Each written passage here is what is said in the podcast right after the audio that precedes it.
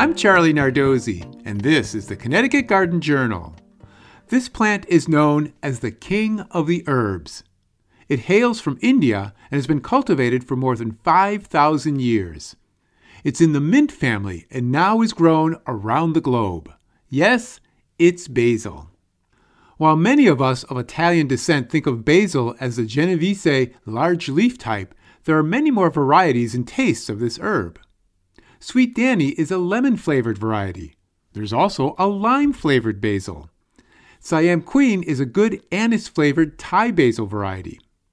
To prevent disease problems, Prospero is a new Genovese variety that is fusarium wilt and downy mildew resistant.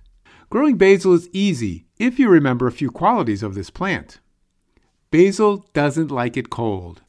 Now that the soil and air has warmed consistently, it's a good time to buy some transplants of basil or sow some seeds.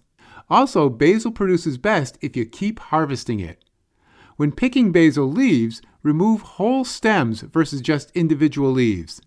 This will encourage the plant to keep making large leaves that are easiest for picking and using in the kitchen.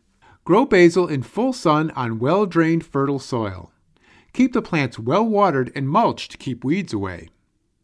While it's best to pinch off the flowers as they form to encourage more leaf growth, plant extra basil plants and let them go to flower.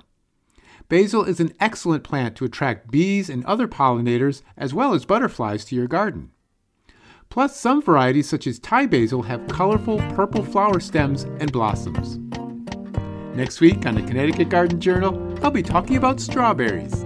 Until then, I'll be seeing you in the garden.